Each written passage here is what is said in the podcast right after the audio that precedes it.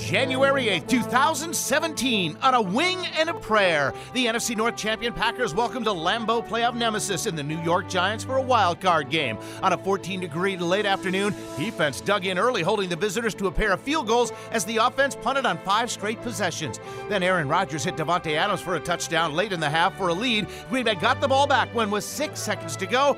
Rodgers let fly a prayer, and the Hail Mary was answered at the back of the end zone behind the crowd by Randall Cobb. Very unusual. You know, my, my job on that play is to kind of back box out and give our jumper a little bit of space to jump. Uh, but I got behind the defense and uh, I was able to nudge a guy and make the catch. The 42 yard miracle gave the Pack a 14 6 lead. They poured it on from there. Rodgers connecting with Cobb for an NFL playoff record three receiving touchdowns. Giant sized upsets of the past were vanquished at last. Green Bay 38, New York 13.